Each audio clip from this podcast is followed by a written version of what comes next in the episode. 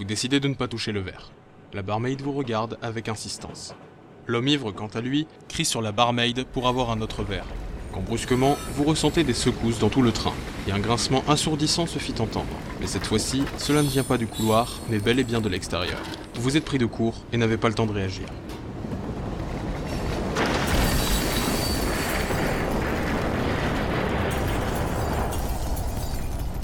Veuillez lancer le fichier audio numéro 9.